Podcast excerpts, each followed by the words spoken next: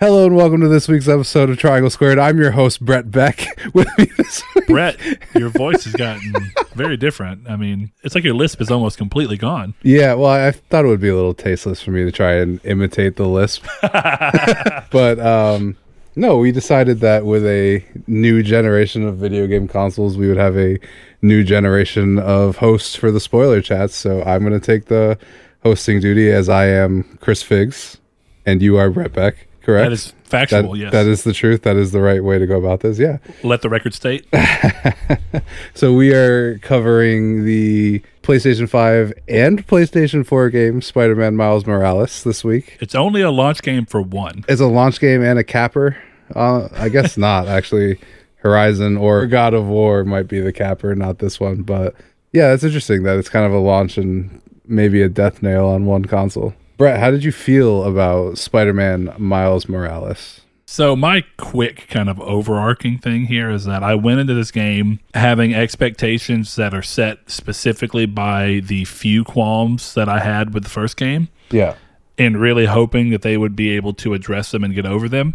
And I'm happy to say that I enjoyed the game. Yes. I knew I would. There you go. but at the same time, it's a mixed bag between fixing issues that I think the last game had while not fixing others, and even introducing a few things that I think.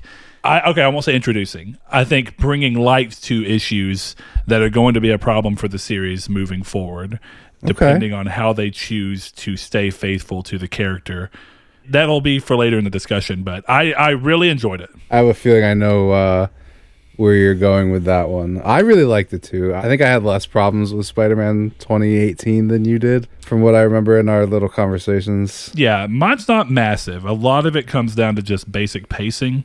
Mm-hmm. But, you know, not to reiterate, if you've listened to Saul and I's original uh, impressions, you know, spoiler cast that we did on it, a, a lot of it came down to the use of side characters to try and change the pacing, which Right. I understood that was the point of dropping to someone like an MJ or even in that game, Miles Morales. Yeah. But by nature of the game already having what I would consider pacing issues for the Peter Parker segments, mm-hmm. then what you do is you just bring the game further down to where I felt like every time I was playing one of those scenes, specifically MJ's, I actually thought that Miles' mm-hmm. two or three moments were Fine. stronger and a little bit more varied. Yeah. So, yeah, but that was something that going into this game, I was very keen to see what they learned from the first game, at least as far as I, as a player, was concerned. Yeah. And maybe even curious because one of the things that's interesting about games is this feeling that eventually they've got to be done.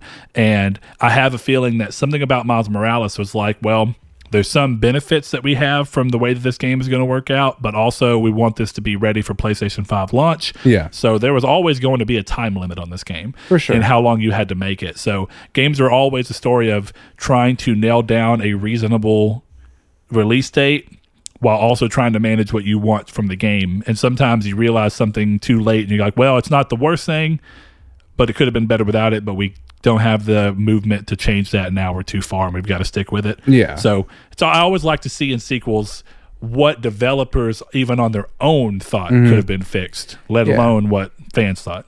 Yeah, and I thought it was really interesting in this game where it felt like they were trying to do that less. But even in this game, there's one scene where I think being out of the spider suit works, and there's one towards the end where I thought it almost destroyed the pacing, even though I understand what they were going for. But that's just me. So, Brett, did you play the PS5 or the PS4 version? Played the PS5 version. You did play Um, the PS5 version. We both. Did. I thought it was interesting in this game, and I'm not. It's clearly not what they would have done. Sure. but going into PS4 gen, they didn't quite do this either. But when I think about the Vita, and back when the Vita was hitting with PS3 games, that you would pay for one and you would just get the other. Well, really, it was if you paid for the PS3 mm-hmm. version, you got the PS4. So actually, I'm I'm down talking my own point now that I realize it. If you bought the Vita version of a game, you didn't get the PS3 one. But if you bought the PS3 game, you got the Vita one. Now, I guess that is a little more apt to what's going on here because if you buy the PS4 version, you get the PS5 version. right, But if you buy the PS5 version, you do not get the PS4 version. which is weird. It's a little odd. I ultimately understand it, but when you're bragging backwards compatibility as a big thing here, it just feels like there's no reason you couldn't break down and be like, well, I want to go and hit triangle and switch to the PS4 version of the game just to compare and contrast. Yeah, or I'd like to get another platinum.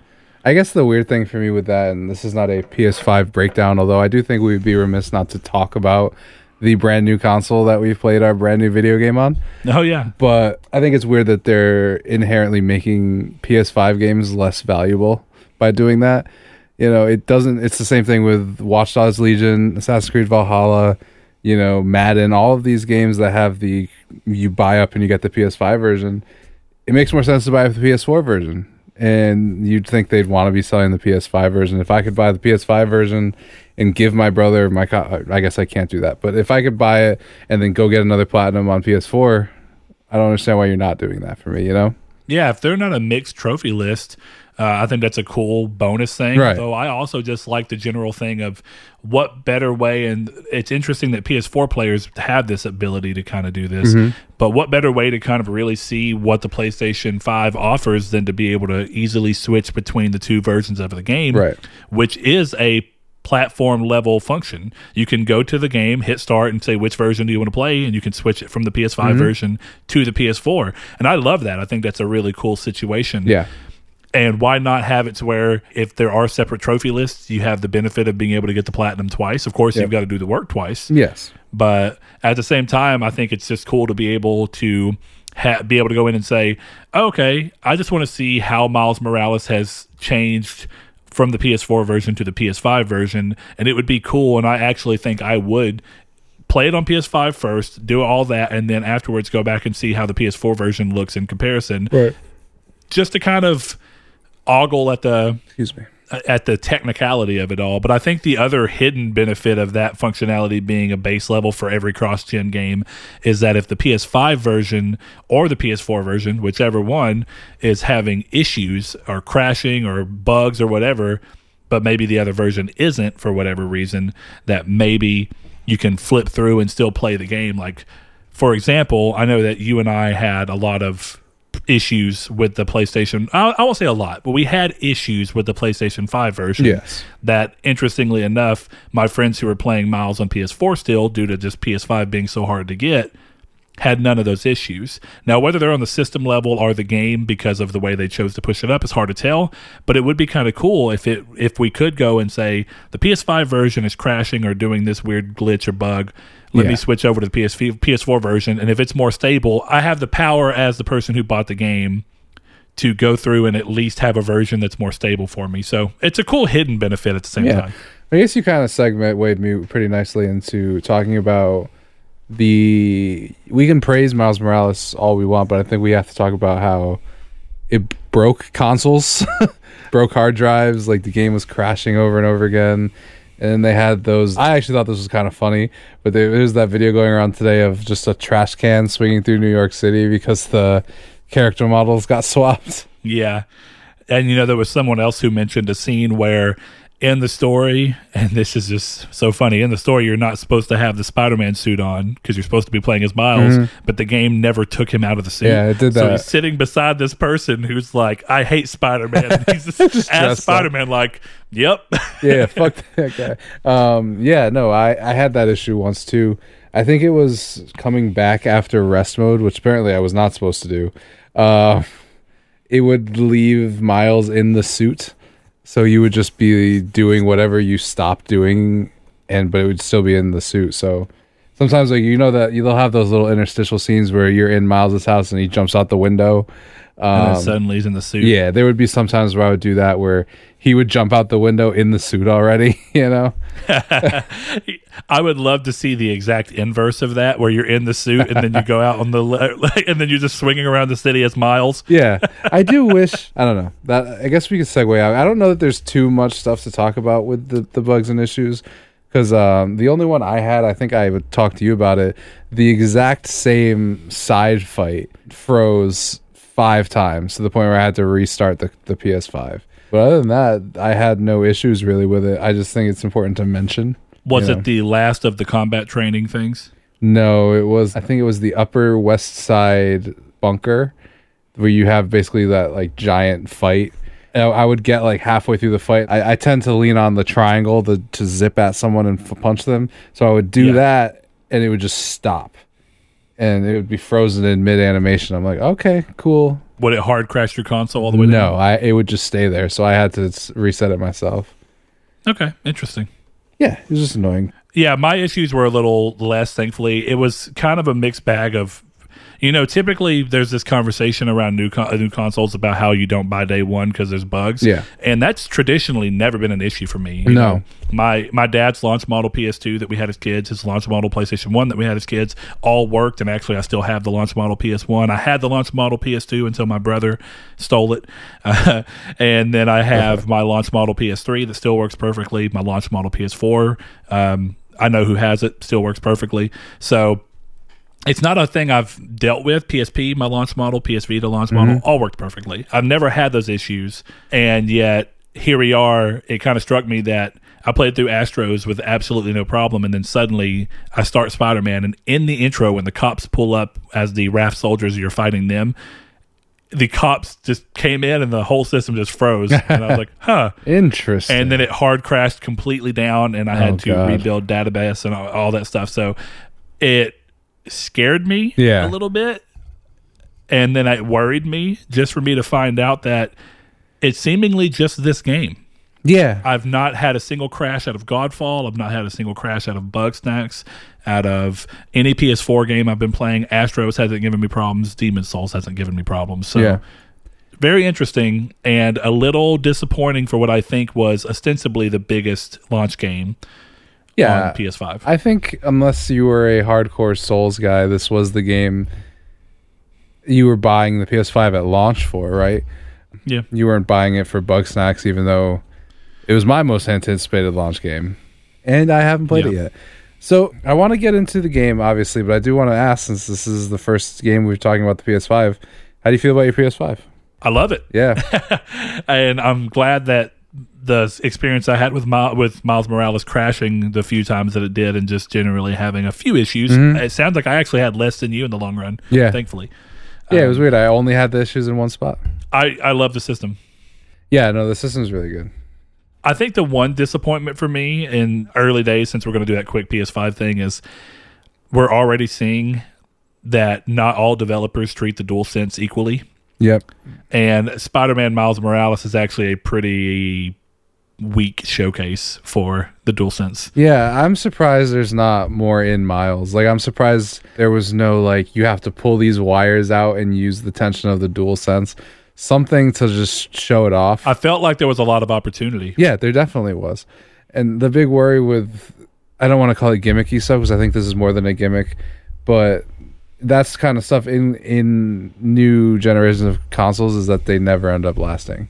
The touchpad's just a giant button. The PSP Two buttons. has a excuse you. I, you know what? And in some games, it's four, which is the problem because none of this makes any sense. Yeah, no, I wanted to just hit on the PS5 quick because I think it, it's it's important to talk about. It's cool. We're we're in a new gen. This only happens once every six or seven years, and I'm not on another video game comp podcast, so I want to talk about the PS5 on a podcast. Yeah. yeah, I really hope just going back to those gimmicks real quick, or as people Yeah, say for sure. gimmicks, you know, because I ultimately don't think they are either, but you're right.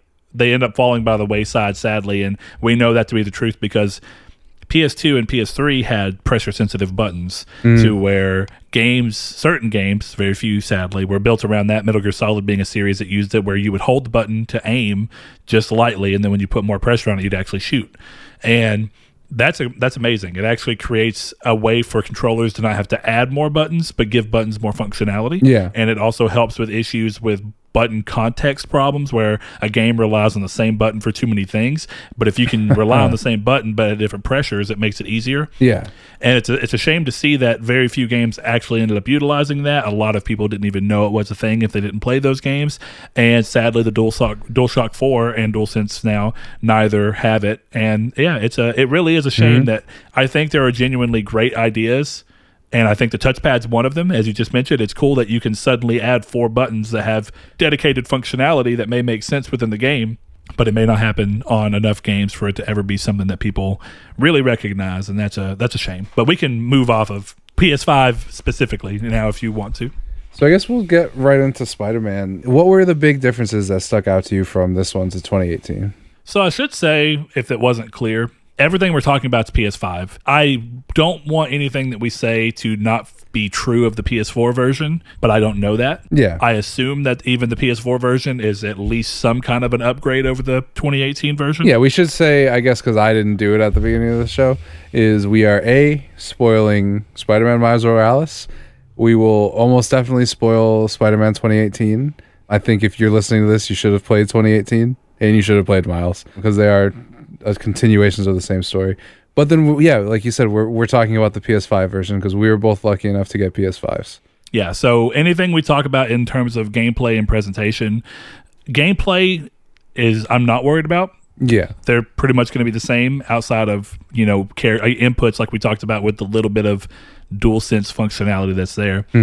But on the presentation side, you know, seeing what the console really does, I think the big thing I noticed immediately, as soon as the game started, that little nice title card, immediately you get to see two different types of hair re- and with the new strand system that they're doing for the hair, where it's actually individual rendered strands for the PS5 version in particular. I like that you get to see Miles' hair, which is more coiled, you know, a tight wound knit hair, and you get to see what that looks like. Contrasted against the fur of his coat's hood. Yeah. And you get to see that actually kind of go out with a more natural, straight, and thick overlay. It looked really good. And I think between that and the intro doesn't show necessarily everything, but between that, fine detail on stuff, and just seeing how much more texture detail is there. Like again on PS5, he has the headphones on, and you can see fingerprints from where he's been touching the headphones, and it's a small detail, but I really like it. so That's that's insane. yeah, so that and teeth were a, a Oh, really yeah. big immediate thing. I'm a little disappointed to see that New York doesn't look visually that different unless you have ray tracing on because mm-hmm. it's I guess I get it. It's a testament both to how good the 2018 was able to pull off New York, Yeah. but it's also a little bit of a thing to show that maybe if you pulled it off that well, there's a little less places to go without something like ray tracing. Right. The only other thing I really noticed that I don't remember from the first game, which would be interesting, I'm curious. I don't remember seeing like rats and bird. Oh, birds were there, but I don't remember seeing like rats and squirrels as often or at all I don't in the 2018 one. Whereas I, on multiple occasions, was like, "That's a rat," which is nice because it's New York. New York and their rats. Um, well, we're not talking about baseball, so we can move off the Yankees. Um, the problem with this gen is that we're not seeing like the crazy graphical upgrades. So until I went back and looked at what what Spider-Man looked like on PS4, I didn't really notice much because it's it's all very subtle. Like you you look at it and you're like, okay, this game does look really good. And then it's for me especially, I would get to this point where I'm like, I'm tricking myself. This doesn't look that much better. I'm telling myself it does, you know? yeah, like it's a placebo effect almost. Right. You know, I had that with Wasteland 3 where I booted that to see the load times, and I'm 95% sure they were the exact same and it looked the exact same. But in my head, I was like, oh, it's so much faster and it looks so much better. I don't think it does. Yeah, it's interesting because specifically with all these games, right? The PS4 games are weird because if you install them directly to the hard drive, the I mean the external hard drive, if that's how you brought them over, Yeah. then you're not going to see a bit. Uh, you- you're not really seeing a boost. Yeah. But you know, you're right, and you touch on something that I think is really interesting about new generation hardware is that there is both a mix of trying to manage your expectations and also trying to look at things in a realistic sense because you're naturally so excited that your excitement brings things to a new level. Mm-hmm. Now, I think Spider Man was interesting because I started with Astro's, and I think Astro's really set my expectations for PS5 because not only did it look fantastic, even though it's a simple platformer, I think it also really set my expectations of the DualSense.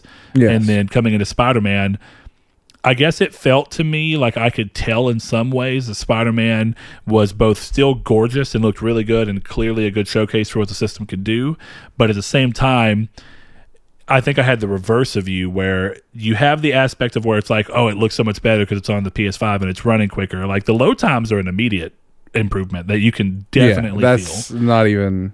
We didn't mention that. That's a huge thing. This game boots so fast. Yes, and then fast travel is uh, basically instant. I mean, literally, you hit it, the screen basically fades black and then fades up Yeah. to where you're going. And I actually didn't really use fast travel all that often in the first game because I didn't find it to be that useful due to the way loading worked. So I think with this generation, we have fast travel that's worthy finally. Yeah. So that's cool. But yeah, I think the opposite thing I had about you is I think I kind of go went into it with the mindset of knowing it's cross gen. So being a little more scrupulous of looking like what is that? What is this? And then really what I liked about that is I think it did give me more appreciation for when I felt like something genuinely looked like I would have remembered if it was this great looking on PS4. Yeah. And that's why I think I messaged you on Discord and was like, dude, the teeth look ridiculous in this game. They do. and they do. They- and I noticeable. know for a fact that that was not on PS4 to that degree. I'm not saying that the the teeth clearly didn't look bad. It's not like I was like, ugh. No, but they stood out. This is going to sound weird, but this game has teeth uncanny valley. I think it has eye uncanny valley. I actually think the teeth sell me pretty well. See, I think all of the people in this game look like they're on the verge of te- on the verge of tears. Um, their eyes are just so wet. It's kind of weird. yeah. The teeth looked good. It was just there's one scene of Miles at the end, and he's smiling and doing his dancing.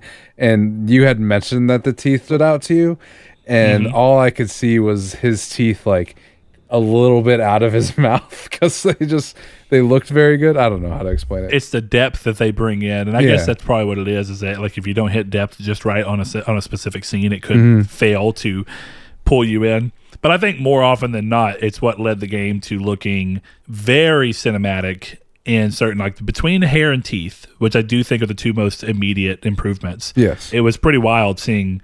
You know, it's a Spider-Man content, so there's always going to be a dinner scene. So in the dinner scene, I was looking at everybody, and that's when it really started hitting me heavy. Of like, wow, you have four different people with four very different types of hair, and all four different types of hair look distinct to me, which was not the case on PS4. right. So that was really cool. And then seeing the teeth, and then I think there's that part of me in the back of my head that was always like, what happens when they're not held back by the PS4? Oh man.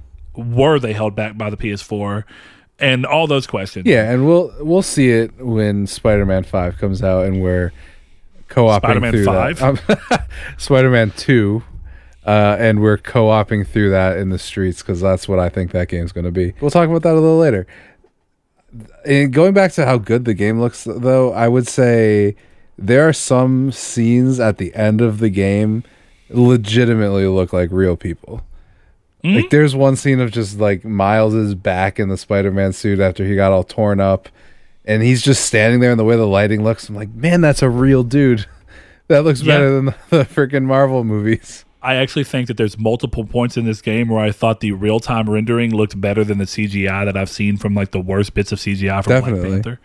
Oh well, yeah. There's that whole underground train scene is god awful CGI. Yeah. So it's interesting seeing that a lot of the times, and I think it's, you know, it's post processing effects, which for those who aren't into what makes a game look the way it does, one of the big things about both The Order and Spider Man and a bunch of games this gen about what makes them look so filmic to you in a lot of ways Yeah. is post processing timeline. It's like things they do with motion blur, things they do with how they end up bringing in certain levels of focal depth and if they can hit it just right then you get like a bokeh effect which we as humans just naturally view as making something feel more present and in our focus which gives it more depth which makes it more believable so all of those things coming together i think the ps5 offers a lot of ability for that but that's one of those things where going, being able to toggle back to the ps4 version would be amazing because i just want to see and I may even do that out of curiosity. I want to go see if someone's done a comparison side by side of the dinner scene on PS4 and the dinner scene on PS5 so that you can appreciate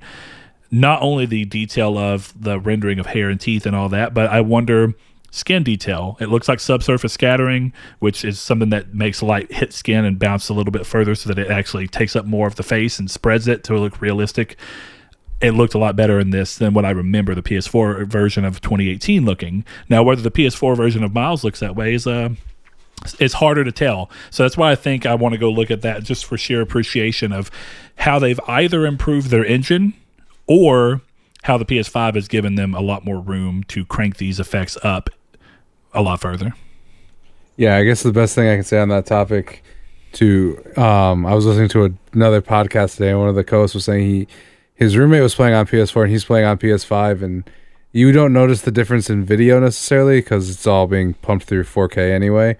But he was saying in person, it looks like a PS3 game versus a PS5 game. You know, where it's it it, it blew him away how different it was. And I, you know, we talked. I said that I felt like New York didn't look enough different, but I think the one benefit I'll give it is while New York didn't look a ton different to me, the level like you can see more of New York, Yeah. and of course the way it looks when you're swinging through, it's like Miles looks so much better within the context of swinging through it. Mm-hmm. I'm glad you brought back the New York thing because I had a thought on that where this entire franchise is going to have to reckon with that problem of New York doesn't look any different because uh, he's called the friendly neighborhood Spider-Man for a reason. so it's going to be interesting to see what they do to change up the environment that we're in because we're going to be in New York for probably all of these games, right? So That's what I brought up earlier about it was one of the complaints I had in that just because it's a parallel, one of the things they tried to do to make it feel different, though I don't really think that it succeeded all that much. I felt the same way. If anything, I actually think it was worse in this other franchise. But the Batman series, I know you didn't play Arkham Origins, but Arkham Origins used majority of the exact same map from City and it just covered it in snow, but there was a lot less detail within the world. So it was kind of like since it wasn't the same developer, it was an even worse example. But the problem is, is that you feel like you're going through the same area you just did, and open worlds are not fun to revisit multiple times. So this game has to kind of deal, or the series rather, as a whole, has to deal with how much they want to stick on allowing Spider-Man to only stay in New York do they want to find a way to artificially expand more of where you can go to like the immediate uh, surroundings that you can see when you're swinging around but you can't get to and that you can see on the map. Or if they want to try and introduce what I think is one of the few really important and really good moves I think that Marvel made with Far From Home in that they found a way to take Spider-Man out of New York but without making it feel like he's permanently out of New York and you have to kind of balance with that. You know, I think this game, interestingly enough, you have this saying where Peter goes out of town due to a vacation, and the interesting part is that I doubt the next Spider-Man game will do it, but they technically have the ability to be like, "Here's what happened while Peter was out on vacation." I know they won't actually because there's a line where he says to Miles, they're talking, and Miles asks him if he had to don the suit at all, and he mentions that Sable ended up doing everything. Yeah. So it, it's just yeah it's a disappointment because it made the game naturally feel and it's a, it's something i always knew it was going to have to do but not only from length but it other things it felt like glorified dlc not that i have a problem with that because i really enjoyed it but it didn't feel like a sequel as much as i was hoping for I guess that's the difference between us. is I didn't go into it expecting a sequel at all. nor did i partially because of the price Yeah. but it made me worried for what the real sequel is going to be. If this is what you did with New York on Miles Morales, you're bound to New York. What do you do to change New York? Well, I guess I said that, but I actually do have a decent idea where if the next game, you know, we'll save it. We'll table it because I want to talk about Spider Man 2 a little bit later because there's obviously a teaser for that. I guess the last thing to really talk about with the gameplay and presentation before we kind of introduce our cast of characters is the suits. That is a giant thing for this franchise. And I think I know the answer, but what suit did you play the game with? Kind of accidental, but also not. I played the entire game up until the final boss fight with the Spider Verse suit and the mo- in the mods that both made it look the way it should. So I did the Vibe the Verse mod, which gave it the animated on the twos thing, Yeah. and then the one that gave you I can't remember the name for it, the visor mod that let you occasionally see the pals and whatnot. Yeah, I was a little disappointed that it didn't occasionally throw out a thwip yeah. when you were swinging around. I was thinking that same thing. It's like, was that the your favorite suit? I mean, I would assume obviously because you didn't switch off, but I think it's probably my favorite suit because of a ton of emotional attachment to that movie. yeah, And I think it was really novel seeing, and this is also something I really appreciate about the presentation. Real time cutscenes are just amazing. And I love it so much because they allow you to do things that I think help immersion a lot in where I can have my suit on and I can be in the Spider Verse suit, which completely changes Miles. Every his proportions, everything. His fingers are longer, his arms are longer, his waist is skinnier, and yet the game still accounts for that on a technical level and shows him in that suit with his mask off, where you see the juxtaposition of the cartoony comic book shaded suit against the very realistic skin and tone of everything and I appreciated the hell out of that because going into the movie or going into the, the game rather, I was really worried that they were going to end up giving that as an option but forcing you to be out of it. And the 2018 game had the animated suit, but since I got it after I beat the game, I was unsure if it forced you out of it in story cutscenes or not. And I'm assuming from this, it did not. Yeah, I don't think so. I played a lot of that game with the animated suit, but with this one, I stuck to the Crimson Cowl. That was my favorite suit. There was something about the maybe it's the graphical fidelity where I felt weird using a suit that wasn't a skin tight suit. You know, it's like a weird hang up I had with it. I could see that, and I noticed there was a lot of uh, hooded options in this game, yep. which actually I really like. Another thing I really liked about that was that they accounted for that in scenes to where like I beat the game wearing the twenty ninety nine suit. Yeah, which I thought was really cool. And when the post credit scene where he's talking to Peter, the hood is down. Is it okay? That's cool. I didn't notice that. Yeah, and I was like, oh, that's really nice. So another suit that I really loved and spent a good section of my uh, post game playing with was the end suit. And I think we'd both be remiss to not mention what I think in the long run ends up being my favorite suit of the whole game, from a uh, more originality standpoint, which was the Miles Morales 2020 suit. Yeah, the Miles Morales 2020 suit was incredible. I spent the vast majority of my New Game Plus playthrough because we didn't mention both of us platinum the game, so we did it all. We know this game front to back. Yeah. But I did a lot of my New Game Plus with that. But then I got to a point, and I did this in my first playthrough too, where I started to feel uncomfortable not using the suit I was supposed to use, you know? Where I ended up playing all of 2018 in the white spider suit, and then I did the same here where I would I would use the crimson cowl when I was out of it, and then a lot of the times when I would go to missions, I would end up switching back to the miles suit for the game. Interesting. It felt more. It just feels more congruent to what Insomniac designed. You know. Yeah, I guess that I think from the fact that they anticipate you to like have this suit and it it's weird because it would often take you out of the suit you were in to put you in a new one, which yeah. I'm never a big fan of. Actually, I I think if you're going to give me the ability to put a suit on before you're supposed to give me a suit, then just don't let me change suits until afterwards. I agree with that. I had the same problem in Batman recently where I played with the Batman Beyond suit, and then whenever at the very beginning you get the new suit for that game, it just completely changed it. But thankfully, and this is where I think it goes into what I look at Insomniac having designed is I think Insomniac designed clearly that the game was always intended for you to be able to control what suit you have and when. Maybe it'll change the suit for you because it's like a story moment that you're supposed to change in it. But I like that you can change your suit from the menu within the game whereas batman you had to completely exit your playthrough and change your suit and then reload and that to me speaks volumes about what they view the suits to mean to the character and f- versus what Batman and the Arkham designers thought suits meant for that character. Yeah, you're not wrong in the slightest. It was more just like it felt weird being in an animated uh, suit in the middle of a cutscene, so it just felt better. I thought it would, and then it wasn't, and I think that's what blew me away more than anything is that something about their rendering pipeline made it work. Oh, I guess I'll have to give it a shot because I I like the other suits. It just for some reason I just felt like I have to be I want to see the story the way that they designed it. And to me they designed it with that suit in mind. Yeah. There's so many animated suits though that I find it really interesting that that's clearly something that they went into the game knowing they'd have to deal with. Yeah. Well, it's kind of one of those things where like I know a lot of people will, you know, make their I guess a better way to go about saying it is every character I make in a character creator has to be attractive I don't have a good reason for that. It's just it feels better to play. Like I don't want to play this uh, like a green haired Joker character in Dark Souls.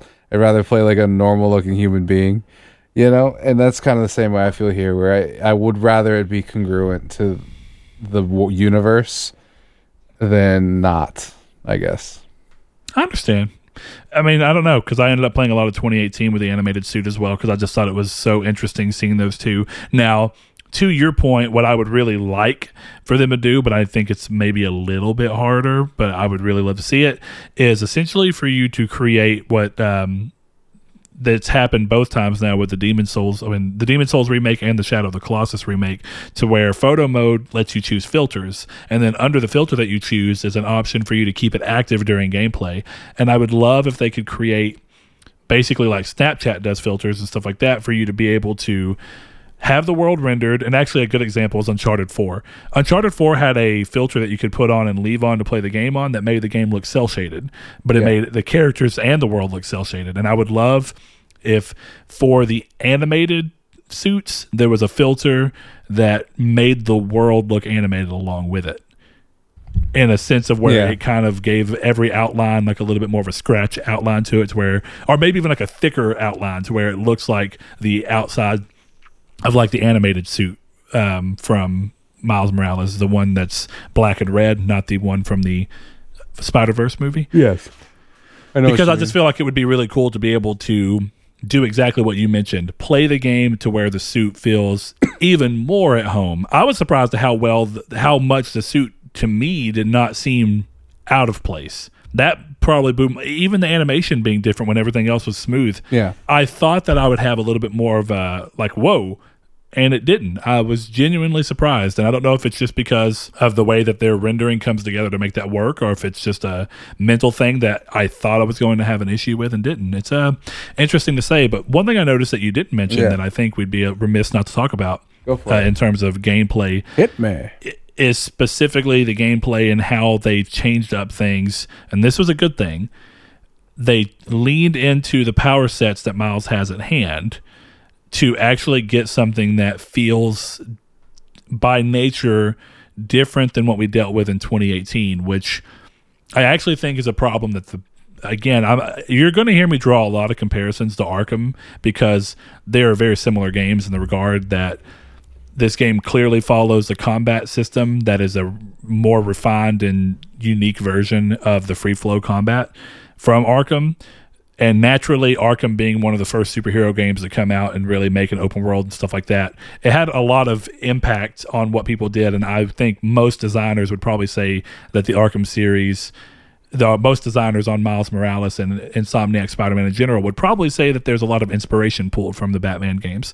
But the thing that I think the Batman games always had problems with is that every game kind of felt similar because you're always playing as the same Batman, whereas Miles Morales being pulled in, you have the ability to go, well, Miles Morales actually does have different power sets, and we can have Miles Yeah. have venom power and cloaking, and it ends up working out in a sense to where Peter feels unique and Miles feels unique. And I really appreciate that because I think that the introduction of leaning something else for you to build on with your combos and fill up your venom things, and then leaning on that in the gameplay mechanics, as well as the camouflage, which I think went into the very refined stealth sections in this game, all came together and coalesced into a game that felt familiar but different. I agree with that. Yeah. So I think the last thing we should really get into before we actually move into story would be some of the side content, like the the, si- uh, the side missions, some of the collectibles. I guess we can start with collectibles because those were quick. I think the only one of any really con- real consequence was the secret postcards.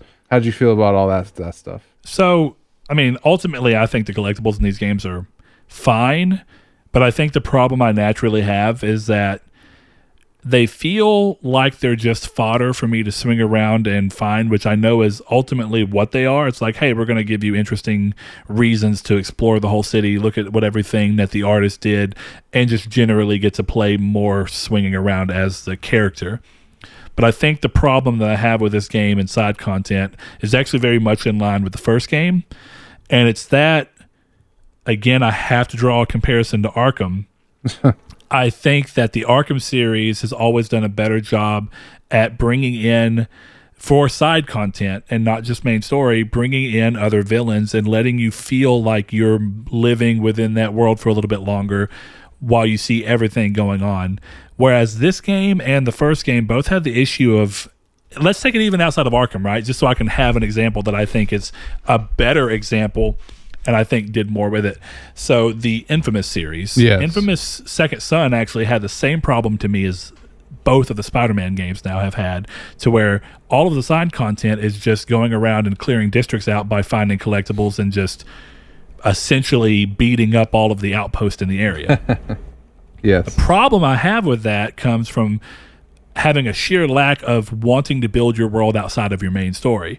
Whereas both Infamous, not both Infamous 1 and 2, Infamous 2 specifically, and the Batman games both have a thing where side content has actual sub storylines and you move through them and there's something really going on. Whereas Spider Man's are basically collectibles for a reason just to get you to swing around, with the exception, like you mentioned, of the postcard system. And I think that was because it gave them the ability to touch on Miles's loss of his father, touch back on something that we had with the first game. And I think it was a little bit more of an emotional pull than most of the other content is, where it's like, I found it really disappointing that this game chose to have all of these different hideouts that you could find the underground tech in, and yet there's no consequence to that. You would occasionally find one where you'd open it and then they'd be like ransack you and kind of surprise you and attack you, but it was just normal people. And then when you get to the end of it, you get a suit for it, Yeah. but you didn't really do anything for it. I thought it was a really big shame that they didn't find a way to tie another Spider-Man villain that's maybe a little bit smaller and wouldn't take necessarily the primetime role, but find a villain to come in and have a reason of why he's attached to those things and why he maybe wants to get this tech too and he's trying to kind of fight with you to get it and then when you get to the last one you end up having to fight him. Or you could take it to where there's an you create another you move a villain into the underground and they end up being one of the chiefs or something or in relation to working with them and then you, to get the final piece you have to actually do a boss fight and do something interesting to earn that. And i think that that's where these both of these games have failed in giving me a reason to want to do side content because 90% of it isn't very story content driven the story this game still does it better because both the postcard system and the system where you go around and you find the prowlers audio spots and you learn a story about the dads from there Yeah. I think both of those are better examples than what we saw in 2018. So it looks like they're at least on the up and up. But I was really, really bummed that the only quest line that went anywhere, much like the first game, 2018, you have Tombstone. He's the only extra villain, and it's at least you get a boss fight out of it. The only thing you get here is not not even that. Sadly, you get a hologram version of the Vulture Yeah. and it just felt like a waste of putting me in Spider-Man's world, but putting me with none of his villains outside of ones we already saw in the first game, and they have to be in the main story instead of being like, oh. Two Face is robbing banks. He has nothing to do with our main story, but if you want to go fight Two Face, you sure can. Stop it's here. it's cool. Or even like in Arkham City, where you can hear the phones ringing and you pick them up and trace them down, and you end up finding Victor Zsasz, and you have to fight him. Mm-hmm. Those are cool ways to introduce and make you feel like you're seeing other people that are part of that world. Because the reality is, in all of these games, they try to pretend it here, where it's like other crime happens outside of the crime that's making the main story move on, but they focus too much on that here to where there can't be other stuff going on, and that's just such a shame because I think that these games could be set up. Okay, this is interesting because it's actually another game that I think did a little bit better. Both Amazing Spider-Man one and two, the video games, as weird as that is, were better about bringing in other bad guys through side content than this series has been, and that's a shame. I mean, I think the problem with doing any Spider-Man villains in this game is that this isn't Spider-Man. You know what I mean? Like it is Spider-Man, but it's not Green Goblin Spider-Man. You know, so it's hard to. It would be. It, I feel like it would be kind of odd to use any of the more well-known Spider-Man villains to do this, and I think the problem you run into with the lesser-known villains is that it ends up being just a different looking guard. You know, in a lot of ways. Well, I think that's all about how you write the situation around them, right? That's a fair point. a good example is that in Infamous 2, there's a side quest, and I'm trying to remember. It's been quite a long time since I played it, but I, there's a side quest where you're following around this guy who has been altered into like an ice beast. Yep. And he was originally a guard, but you learn more and more about him, and you end up getting a story based around who this very normal person was that ends up making him more interesting than any of the piece of side content from this game, including, interestingly enough, the dad and the stuff, because it's all passive content. It's like you basically getting an audiobook out of all of those, and it doesn't mean that there's no value there. And I'm I like them more than what we got from the 2018 game um, for the most part but it felt like it was in the moment. And again, it was set to make the world feel more real outside of this. It's like you're tracking down, you're finding those, and then seeing what's going on with somebody that has nothing to do necessarily with the main story, or at least the like in, has a huge impact on the main story. But it still allows you the ability to kind of expand your world and make it feel more lived in. And I think both versions of New York feel decidedly less lived in than a PS3 game, than a bunch of PS3 games actually, and that's a shame. I, I guess I agree with you that if it's not, if it, if you want it to be that it's not Peter Parker, so that the villains need to be different. Well, they're both Spider Man to an extent. You know, they're both Spider Men. But if you're wanting to keep from doing that, then why do you have me fight Vulture? It just feels like it's not in line with itself. If that was the reason, I think the biggest shame is that in the long run, to me, it ends up feeling like I would enjoy this game genuinely just as much if it was just linear.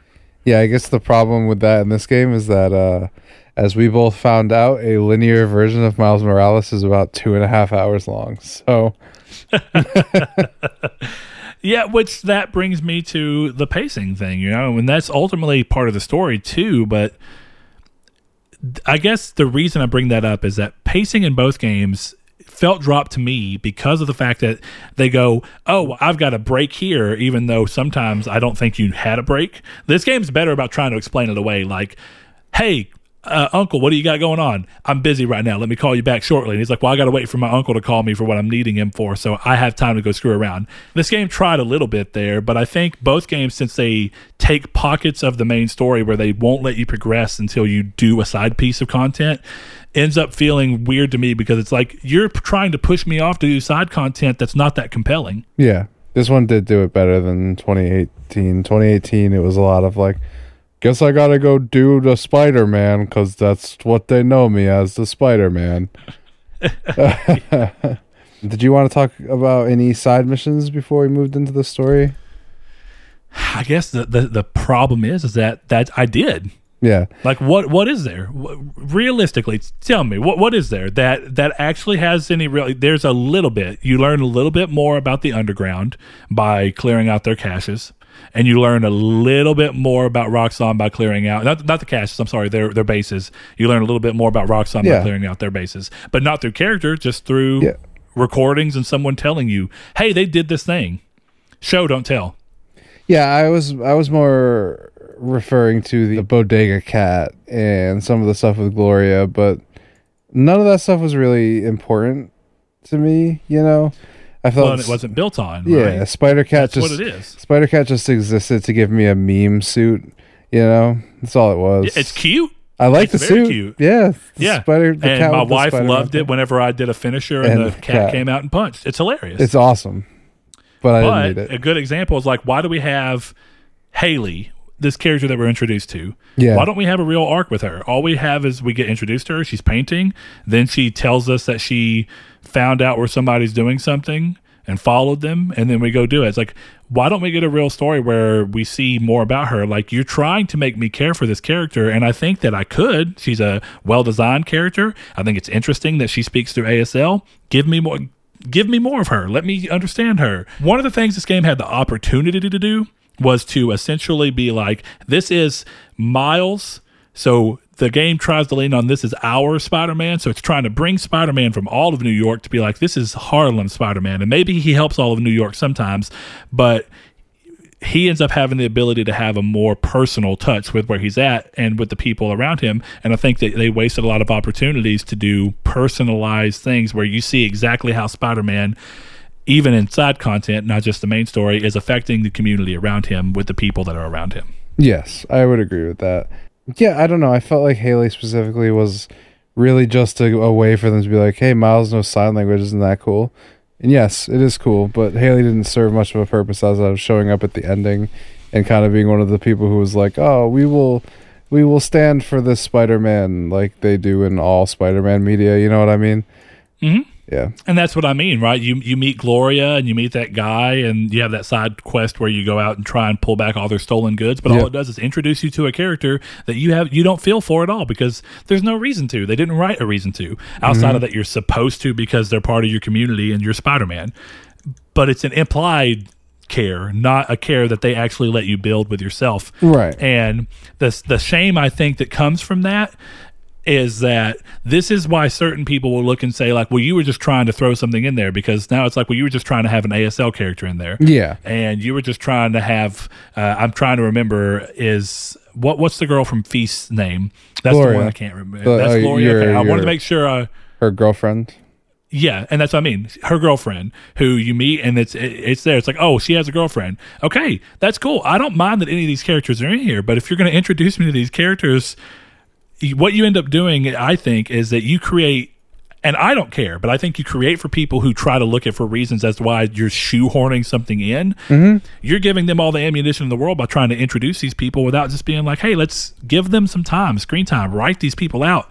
Don't just write them." And I think that of all characters, right? Even don't worry about the the more what, what what's the word to use for that? I guess is it um, minority groups or what would you what would you use there? Yeah, minority groups. Okay, so you can write those in and that's fine, but just like all characters, I don't want to see why introduce me to some random white guy if you're not going to explain to me who he is and why he's there. I don't care. I want from any character, I want you if you're going to take the time to call them out and show them multiple times do something that makes me understand who they are as a character. I don't know who Glor- who Gloria is besides the fact that she helps people. That's literally it. Helps people, lesbian. Yeah. Hailey paints ASL. It's true. And I feel like that's a waste of characters across the board. Now, the first game had that problem with, you know, people who weren't part of minority groups. So I feel like sometimes you see games include these types of characters, and for some reason they get like, oh, I'm so glad you included them. And that's cool. I'm glad that people feel like they're being represented in the game. But I feel like you also occasionally have things and content where they include the characters, but then don't do anything with them. And then people are upset. It's like, why did you feel the need to put the character in if you weren't going to do anything with them? I can see where you're coming from on that. It's kind of the same reason that we, you got the whole reason um, the word token kind of came into existence, where it was there's a black person in this horror movie, but he dies immediately. You know, it's that kind of thing. Yeah. and I guess that's not to say that Hailey dies in this game, She does not. but she never technically lives in this game either. just someone to be here, which is fine. I think we can use this moment to kind of. I want to talk a little bit about the characters because I don't know that there's going to be a lot of places to talk about how dope someone like Ganke is in the story. Yeah. so we'll just do that. Uh, I guess we can start by talking about Ganke, who is Miles's best friend and man in the chair. How did you feel about Ganke and some of his the interactions with him and Miles? I love every iteration of Ganke, even the one in Spider Verse where they pulled him back because they didn't want to repeat Spider uh, the the Spider Man movie where they ended up pulling Ned in, who is essentially Ganke under a different name. yeah, yeah, that's Ganke. yeah, it, it's a, it's kind of a shame that the Marvel movies for Spider-Man borrowed a lot of elements from Miles Morales and just gave them to Peter Parker. I actually feel like that's a little bit of a disservice. Well, luckily Miles exists in that universe, so Yeah, thankfully, that's so it, it works out. But yeah, I love Ganke. I, I think he's like the buddy who always knows from the upfront. And I think what makes that interesting is a long time ago it was like Spider-Man was always about nobody knows, and I think what's really kind of fun about this game is that a lot of people know who he Yeah. is. By definitely by the time it's done, I mean Yeah. every Spider-Man movie, like you said, has that moment where for some reason, actually I don't know that Amazing did, but for some reason they see Spider-Man's face or end up learning about who he is. Like we see that coming with the new Marvel movies, mm-hmm. but you have that element. But I like that pretty quickly. It's like, oh, Ganke immediately knows who Spider Man is. Yeah. And so Ganke becomes the Barbara Gordon slash Oracle Yeah. to Spider Man, and that's cool because Right. Peter didn't really have that. No, he didn't. He was his own man in the chair, and I like I like the man in the chair trope. It's it's a it's important. It's, a, it's nice to see that a superhero can't do everything sometimes. yeah, and, and I also just think it's a really interesting way to bring more out of your character because, like, they're often used for comedic relief, and I think that works out because, like, what I, I think what I like about Ganke is he reminds me of Wade from Kim Possible. Yeah, in like in Yeah. a good way, and that's what I mean. Is it's fun, and also, as weird as this is going to sound, I like that the beginning of the story arc. While I'm on my Kim Possible connection thing, is that Miles is to Peter what Ron Stoppable is to Kim Possible. But thankfully, well, I guess both stories are the character arc of how they become more confident with themselves and competent as well for what they can do. So, but I think that those introducing those types of characters are fun ways to bring things out of who you're dealing with. One of the things that's great about Spider-Man 2018 is that Peter is his own man in the chair because he's not a teenager who's just got these powers. He's had them for a while and he knows what they are. I think what's fun about Miles is that he's still a teenager who's dealing with a lot of stuff the loss of his dad, moving, his mom trying to make big sweeping changes, also being Spider Man. And I like that the man in the chair offers him the ability to be like, Whoa, I'm excited about this thing. Whoa, I'm scared about this thing. Whoa, I don't know what to do about this thing. And they use that even more for just the man in the chair, right? You see him lean on his mom and ask her a lot of questions, definitely once she finds out. And you see him lean on his uncle and ask for advice because the reality is, is he's a teen who's in way over his head, which is a long running Spider Man trope that we avoided in the 2018 game, and I think is a good thing. But now you get the opportunity to tell that through a fresh lens with Miles. Yeah, and I like that. I like the retelling of Peter's story, but in a uh, much more, a much different lens.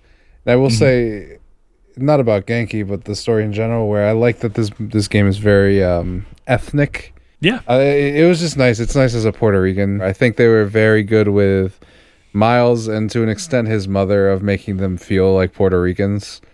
Um, That was really nice. You know, I don't think there's anything I would say about Miles that's tokenized or no, like I, I feel the same.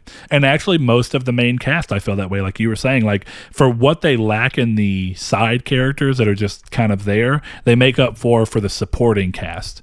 Like you know, Yeah. you have a really interesting group where the only normal guy, blonde hair, blue eye, white guy, is the bad guy. Yeah, right. really flip it on its head. Well, a good spot. How did you how did you feel about Simon Krieger and Troy Baker's very Troy Baker performance of Simon Krieger?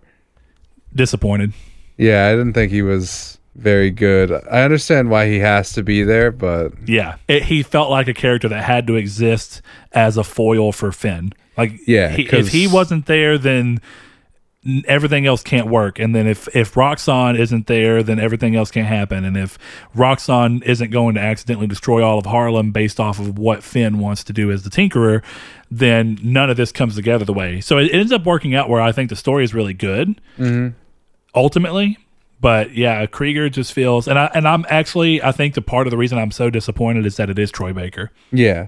That's the thing is the voice acting I thought was really good. I just felt like even down to his name, he was just a generic evil corporate man.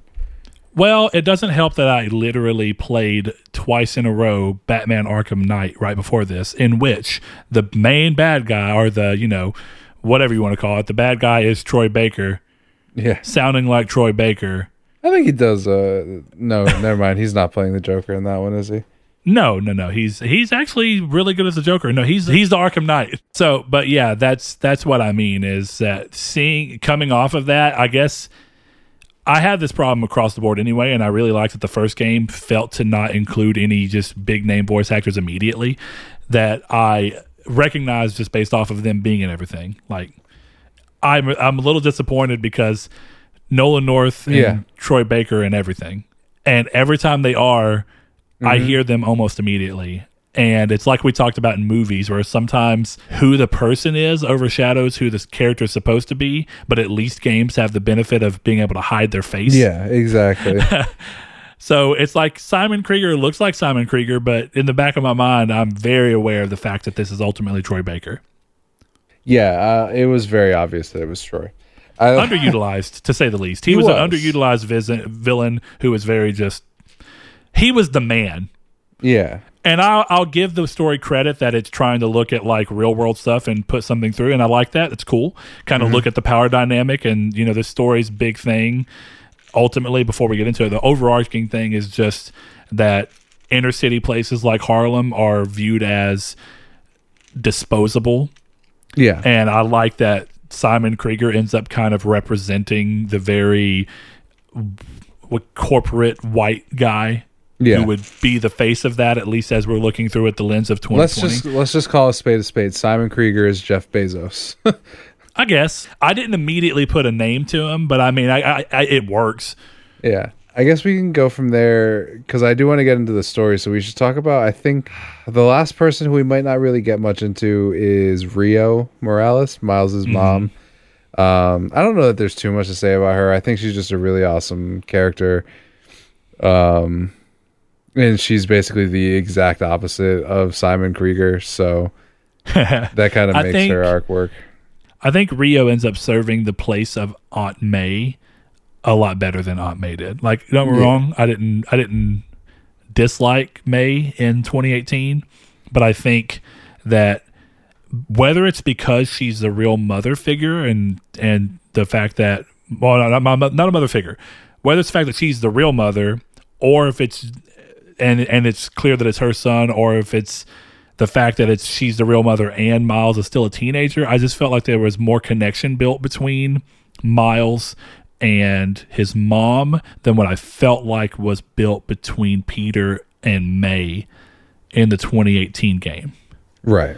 and I don't know why. It's almost something I can't put words to. It's just like by the end of the game, I felt like I understood and felt like there was a real relationship between Miles and Rio in a way that I never quite got from the 2018 game between Peter and May. So I like her place, and maybe it's just that it's fun to get a Spider-Man character where you're seeing actual parents, and maybe that just changes the dynamic. I don't know. Yeah, I don't know. I think uh, Rio just brings a little bit more, I guess, comfortability to Miles. Uh, maybe someone he can lean on a little bit more because I think you take. I can tell my mom I'm Spider Man is a lot easier than like my aunt. You know, I don't know. I guess it's hard to talk from that angle because I live with my. You know, I've had my parents. Yeah, But yeah. I, I feel like there's there's some. It's a lot easier to make your mom worried than maybe someone who just took you in out of the goodness of their heart, and now you're doing some dangerous crap like jumping off buildings and fighting people with uh, thunder hands. You know what I mean? So Which shout out to May because I know that's a big thing is that they don't have to do that, but they do. So Uncle Ben and Aunt May are compelling characters in their own sense. they definitely are. But I think maybe it's just fun seeing it, and I, I think that might be why I liked Spider Verse's take on Jefferson and uh, and Rio as well, where it just felt accurate. Real, to- I, I guess it felt more. That I think that's what it is. Is that I don't know what it's like to be raised by someone who essentially has to raise me.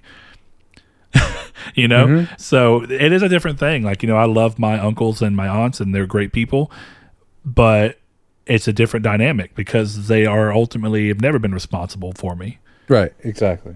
So They're just yeah. like more like friends. So Um, I think Phin and Aaron are the two that we didn't immediately touch on, but I think we touched on them tangentially. Do you feel Yeah, like we're and- good with where we are on Well, them? I kind of felt like with Phin and Aaron, we can talk about them in the story. Um, So we should get into that. Where I don't know, where's the best place to start? I think maybe we talk about how cool the two spiders are for the little bit. I think this is a really awesome scene of the two Spider-Man jumping around, um, and then that first Rhino fight. yeah, the story's importance is is there too. I think because this is where we have the whole point of the story, and it's it's a mile trope, a miles trope that I like, is that he is being mentored by someone who who's already that, and he's trying to live in the shadow of that person. Yeah. And again, I don't know why the Marvel movies decided to take that and give that to Peter. It's interesting to see it, but let it stay with the character that it came from. So seeing Miles though and having him try to live up to the Spider-Man that came before him and I think that makes more sense too because it's like you're Spider-Man but there's already an established Spider-Man. Mm-hmm. So you feel like there's more of a reason as to why you should be somewhat trying to live up to the potential and put yourself in the shoes of the person who you are pretty much very similar to and putting the same responsibility on yourself and trying to really take all that on your shoulders. And the big part of the story mm-hmm. is Miles gaining his own confidence. Yeah. Because basically trial by fire. He has to. Yeah. So yeah, I think this introduction scene is really important because it establishes mm-hmm. Peter as the confident Spider-Man and we see Miles as the unco- oh, conf- uh, feigning confidence, but not really being able to back it up.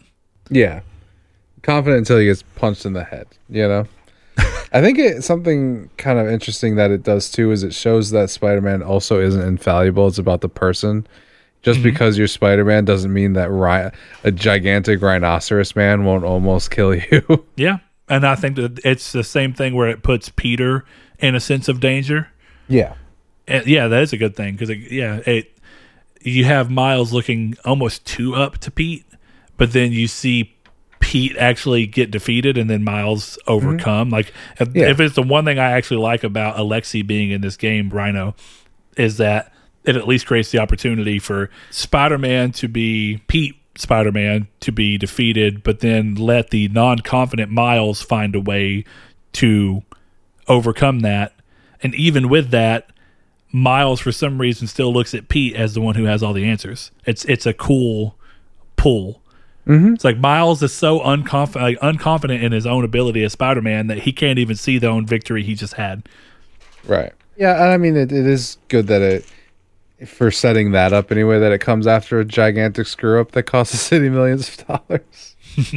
um, speaking of costing the city, city millions of dollars with gigantic screw ups, I think we can kind of move from the two spiders. You know, Peter goes on vacation with MJ but then we get that's when we get the bridge attack, which is I think the peak of this game, which is that probably sounds negative because this is right at the beginning of the game, but I do think this is probably the best part of it. How did you feel about the bridge scene? Because that the bridge scene coming off of a Tinkerer attacking Miles's mom's uh, rally, political rally. You know, it is no time like now to just talk about one of the problems I have it's not a huge problem, and okay. it's, I, it might be localized to me, and you, I think you actually know it. The bridge attack scene is fun. There's a lot of stuff. There's high stakes. I think it does a lot to show who Miles is, and that when push comes to shove, he is a lot like Pete, in that he has to be, you know, he has to try his best to save everyone, even if it means that he hurts himself. Mm-hmm. I like that, but I think that there's a problem that comes from expectations built from knowing characters and character tropes within a single series too much. I think the bridge scene would have hit me a lot different if I would have had the same emotional impact as a lot of other people in that full 100% like now you know that the tinkerer is Phin, but there's a lot of stuff that the game tries to do to tell you that it's her before that. But the problem I had is that my wife can attest she rings the doorbell at the dinner table scene. Mm-hmm. He opens the door, and I crap you not. The moment I saw her face and she walked in and was like clearly friends with Miles, I mean, literally, she said like one word to him, like doorbell's fixed or whatever. I, I looked to my wife and said, she's going to be the bad guy. no, I just I think that's a bigger problem with Krieger because I don't think Phin is the bad guy of the game. Well, she shouldn't be, but by nature, she's the wor- she's the only person that actually feels like she was ever important in an antagonistic sense. Yeah, but she's an obstacle. She's not a villain. Krieger's the villain, you know. Yeah, you're right but when I okay, I should say the wording I used to her was she's going to be the bad guy. But what yeah. I ultimately meant by that was she is going to be the antagonist. She's the tinkerer to, to us. Yeah, she's going to be the antagonist to our protagonist ultimately because she's going to be the person that we have to deal with the majority of the game, whether she's actually a villain or not. No, uh, yeah. which again kind of comes down to this thing of Spider-Man people, right? Like the way I wrote it in my notes is that it's a seemingly predictable story because as soon as I saw Phin, my immediately my immediate feeling was that she was going to be an antagonist. The story goes on to further push that on purpose, but the cliche, or is the cliche of drawing Spidey's prominent villains from his acquaintances, friends, and family circle. We see that with Green Goblin, Hobgoblin, Venom, Doc Ock, Prowler. Does it make it progressively harder to actually surprise someone? Well, I guess I would say yes, but I think the thing with this is the I don't know. I don't really have a problem with it in the same way you do because I don't necessarily think that the reveal was meant to be played as all that big of a surprise. No, and I'm glad that it wasn't because at least later, as they kept saying more things that made it obvious, I was like, well, thankfully, everyone, when they finally see her face, is going to be like, well, I, I figured it was probably Phin. Yeah. I had the problem, and I won't even say problem. I had the situation where my gut instincts, based off of what I know about Spider Man as a character, took it away to where even when the game's kind of being like, oh, here's this other information that makes you think it could be Phin, I already knew it was going to be Phin. It's like Mhm. it was a gut feeling. So those moments weren't like, oh God, are you telling me that it might be Phin? And then when you see her face, it's like the it 100% is Phin. I had all those same things of like hearing that information and seeing her face, but it took away from it because of the fact that I don't. I'm. I'm almost wondering like, does this, does the reason that Spider-Man stories work and are always good, even if I can predict them very easily, is it because they're friends? Like, is it because it's people that are supposed to be close to and family and whatnot? I think or the, th- the thing with that is it just inherently raises the stakes because it's like, oh, I have to stop somebody I loved, which I Mhm. guess you could have you could argue it's lazy more than anything else, but yeah, it's, it's, I don't think it's lazy. I think that it's a easy way to try and get an emotional pl- pl- like ploy out of someone, Uh-huh. and I think that ultimately across the whole story, and we can keep talking about it. I think the problem is that whether it's the runtime, which may have been short on purpose or short because it needed to be short, I don't know. I don't feel like they did enough to actually build much of an emotional connection with Phin. So all of the Phin stuff, while it works a little bit, I feel like it falls more flat than it was intended to. Sure. Because if we look at the 2018 game in Doc Ock, we spend a lot of time with Pete and Doc Ock before the things go sour. And that ends up giving you more of a like your own emotional connection with Doc Ock to where whenever the betrayal finally happens, you're a little more in the zone with Pete of like, you know, how could you do this? Whereas I don't know if it was ruined for me because as soon as I saw Phin, I knew she was going to be the bad guy. Because, like, of course, I knew Doc Ock was going to be the bad guy. They're not going to have Octavius in a Spider Man game and then not have him be the bad guy. no, absolutely not. but I don't know. Something about Phin just kind of falls flat here. And I guess that's it's not a big complaint. And I knew going into this talk that for as much as I enjoyed the game, it's going to feel like I'm shitting all over. It's exactly how I felt about the 2018 one. But it's just, I don't know. I guess I've been more surprised by games of things I am deeply familiar with than this Sure. and 2018 even, but really this one. And I hope that that's something that they can kind of get out of because ultimately it would be great to see them surprise me. Yeah. But the worst case scenario is that they continue to tell great stories that maybe I predict most of, but they're telling it in such a compelling way that I don't care. Yeah. Or at least I care less than I could. You can't be too mad about that. Um, Yeah. So you were disappointed with the Phin reveal. How did you feel about Aaron figuring out Miles was Spider Man? That one was interesting to me. Sure. I like it because I feel like it adds a level of realism to this, and where a lot of things like Spider Man, Peter, nobody knows he's Peter until he tells them typically or has to reveal it himself. And I like that his uncle, who clearly knows this kid, knows what he looks like, knows what he moves, knows what he sounds like, and all that, is able to clearly spot like that that's probably Miles. Like I, I feel like I recognize every bit of this and that's Miles. Whereas everybody who knows Bruce Wayne and what he sounds like and the fact that he's a millionaire and has the means to be Batman, no one's like maybe maybe Batman's Bruce Wayne. I, so I like that aspect of having someone just figure it out. While you also have the aspect of him just straight up telling Ganke basically immediately. Yeah. So you kind of have a diverse thing there, but at the same time, I think it's interesting with later. I like that it comes from Aaron too.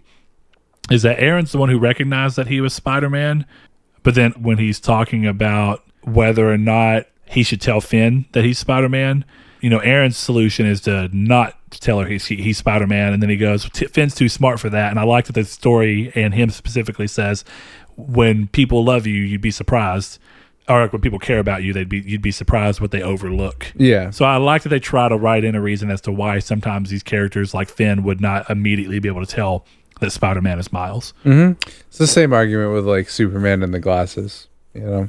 Mm-hmm. Um, I think the only thing I didn't like about it was I think they went just an extra step too far of explaining it because he does this thing where Uncle where Aaron's like, "Oh well, you know, I saw you fighting these guys, and it was your fighting moves," and I was like, "Okay, I get that you you've known this kid since he was a child, but that felt like a stretch to me of like, oh, I can tell because I've seen you fight."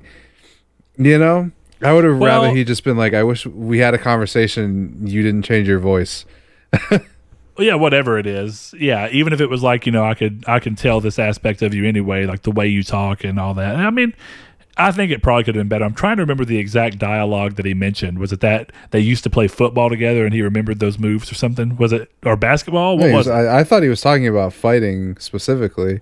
Well, he was talking about while he was fighting because, like you know, the way Miles fights and moves is kind of like athletic. Oh, so yeah. I, I think that there was some like we played some kind of a sport, and the way you were moving reminded me of like how you juked people in basketball. that would make more sense because know. I, took it very literally of him like, yeah, I've seen you fight before. I don't think that was it because Okay, then that I, then I- I, I don't know the exact line, but to me, it was some kind of implied like I've been around you playing sports, and I know the way that you move when you need to be, you know, nimble and athletic. And I really think it was basketball because if I'm remembering right too, there's, you know, you can find in the little uh, trail thing from your dad doing the postcard hunt, you eventually get to the picture of you all playing basketball, and I think Aaron's in that picture. So I'm pretty sure it's a tie back to that. Yeah, you're probably right. I guess from there we can talk about him being the Prowler. I don't really know that there's too much to talk about there because uh, Uncle Aaron is always the Prowler because Uncle Aaron is the Prowler. That's his character. I mean, yeah, certainly. Which I like that Aaron is always the prowler, and I like the idea of taking the uncle, which normally in a Spider-Man situation is the dad figure, and Yeah. normally his death is uh, pushed forward.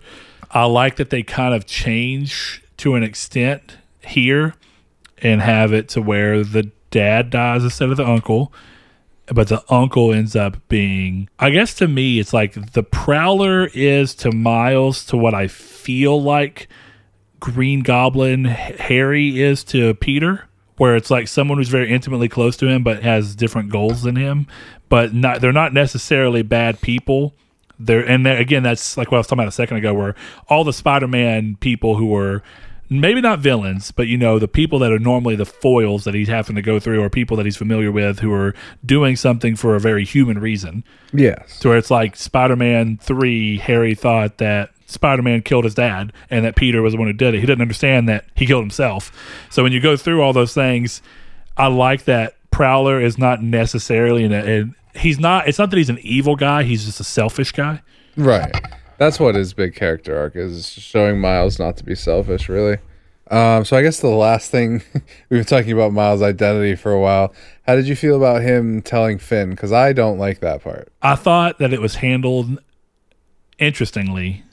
From a writing standpoint, I felt like it was clumsy, which I didn't like. But from a human who's trying to figure out the best way to s- solve something quickly, I liked that he showed her because to me it seems like the exact quick minute decision that like a teenager who doesn't know what else to do would make.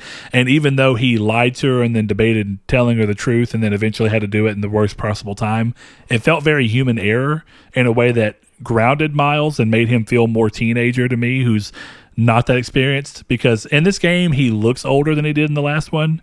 He almost looks like an adult. But I like that there's times where you see that he's clear he's still clearly a Small child. a child. Like he's still someone who doesn't quite know how to navigate the world. Yeah. I guess I just don't like I didn't like it because to me I just don't understand the logic of telling your villain that you're the hero trying to stop them. You know, I get it. They do a good enough job in the game of justifying it. It's just one of those like you never do this kind of stuff and and I don't know.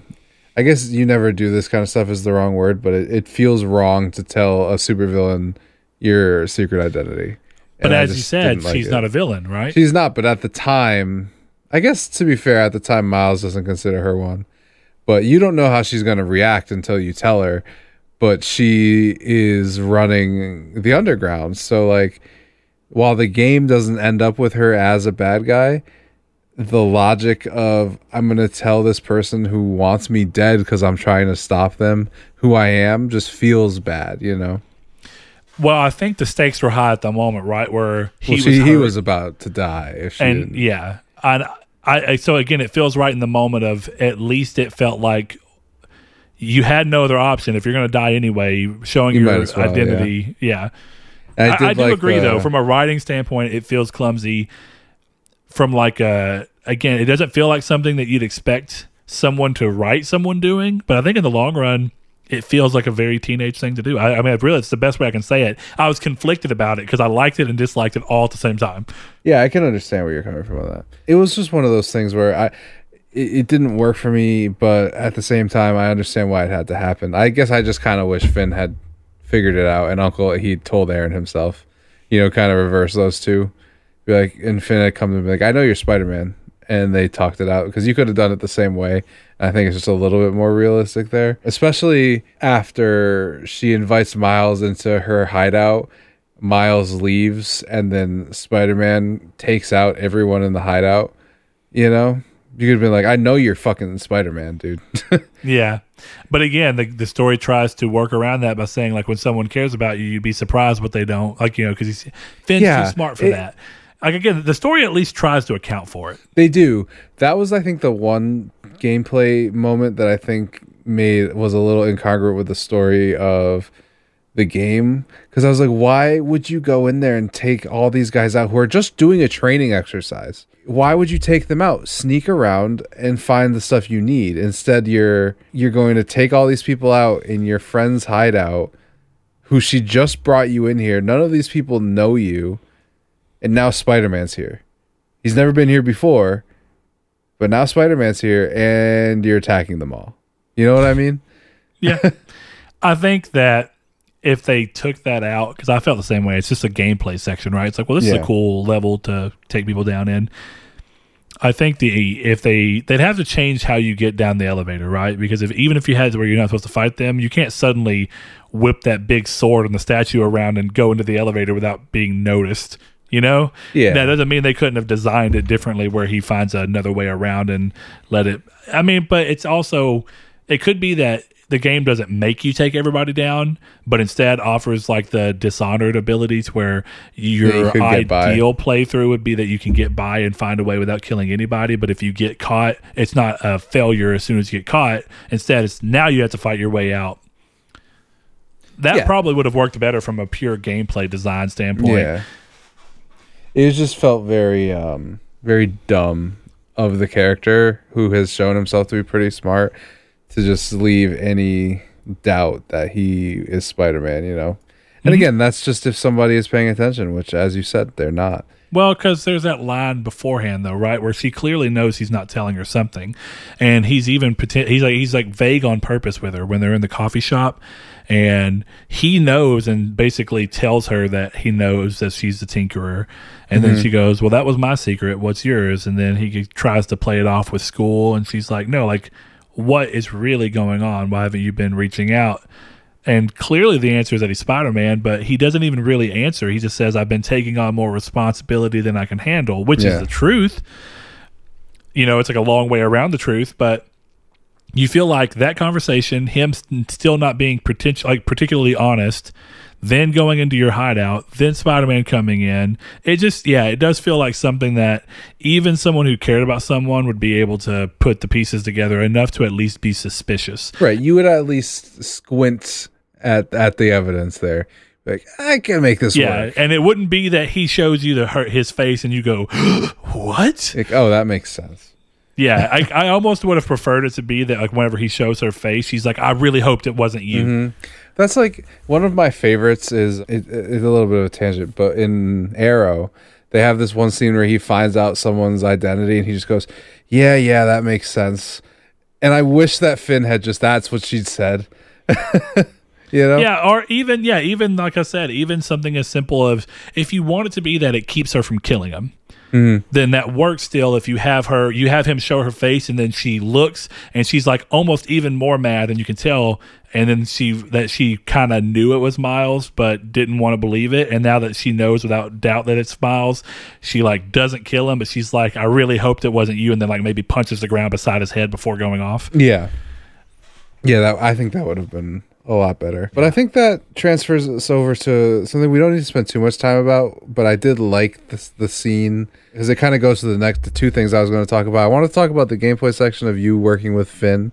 So I thought that was really cool and then that just leads us straight into Uncle Aaron betraying Miles. so Yeah, I guess technically it's it's in the other order, order, right? I mean, technically for them to work together, they have to be like No, they're working together, and then Aaron betrays. Oh, okay, you're right. Actually, they're they're talking. Then Aaron betrays them, and then they're working together, and then he betrays them again. yeah. In that series of events, I like that you work together. From a mm-hmm. story standpoint, there's a, a lot that I think it brings to the table of like, you know, why would you lie to me? That kind of making them seem like they're still friends, but there's like a, a thick tension between them. yeah, and I think the payoff that comes from that's really good. And I even like the moments where you see Alexi slash Rhino putting her like she, he's the catalyst for why I think she finally breaks whenever she's trying to kill him, and Yeah. then Miles stops her. I think it's a great moment, and uh, I think it really works to make the ending feel like where she's at, where she just has this constant feeling of she wants to do something and do uh, let go of all this anchor she's holding on to, but every time something has to stop her. The first time it was herself stopping herself and not kn- knowing she couldn't do more, but now that she was prepared and was going to do something, Miles stopped her. So now it feels like Miles is being her roadblock. I think it worked really well and set up the ending of the game well. I guess the only problem I had with that scene is why is Alexi doing that? like, does he want to die? I don't understand.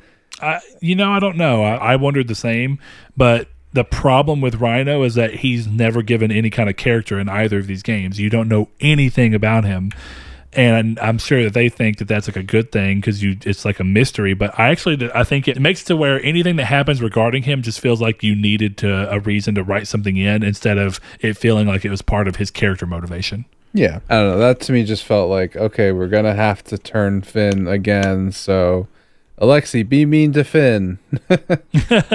Yeah, I Uh, mean he's always quippy and says random shit, but at the end yeah, of the but like actively, like, oh, your brother is idiot, and I heard you killed him. Like that Yeah. to me was just like, why are you trying to get her to kill you? You know? I guess that there's an argument that there could be an implication that Krieger kind of pushed that on him and that Alexi feels indebted to Krieger for Krieger not sending him back to the raft.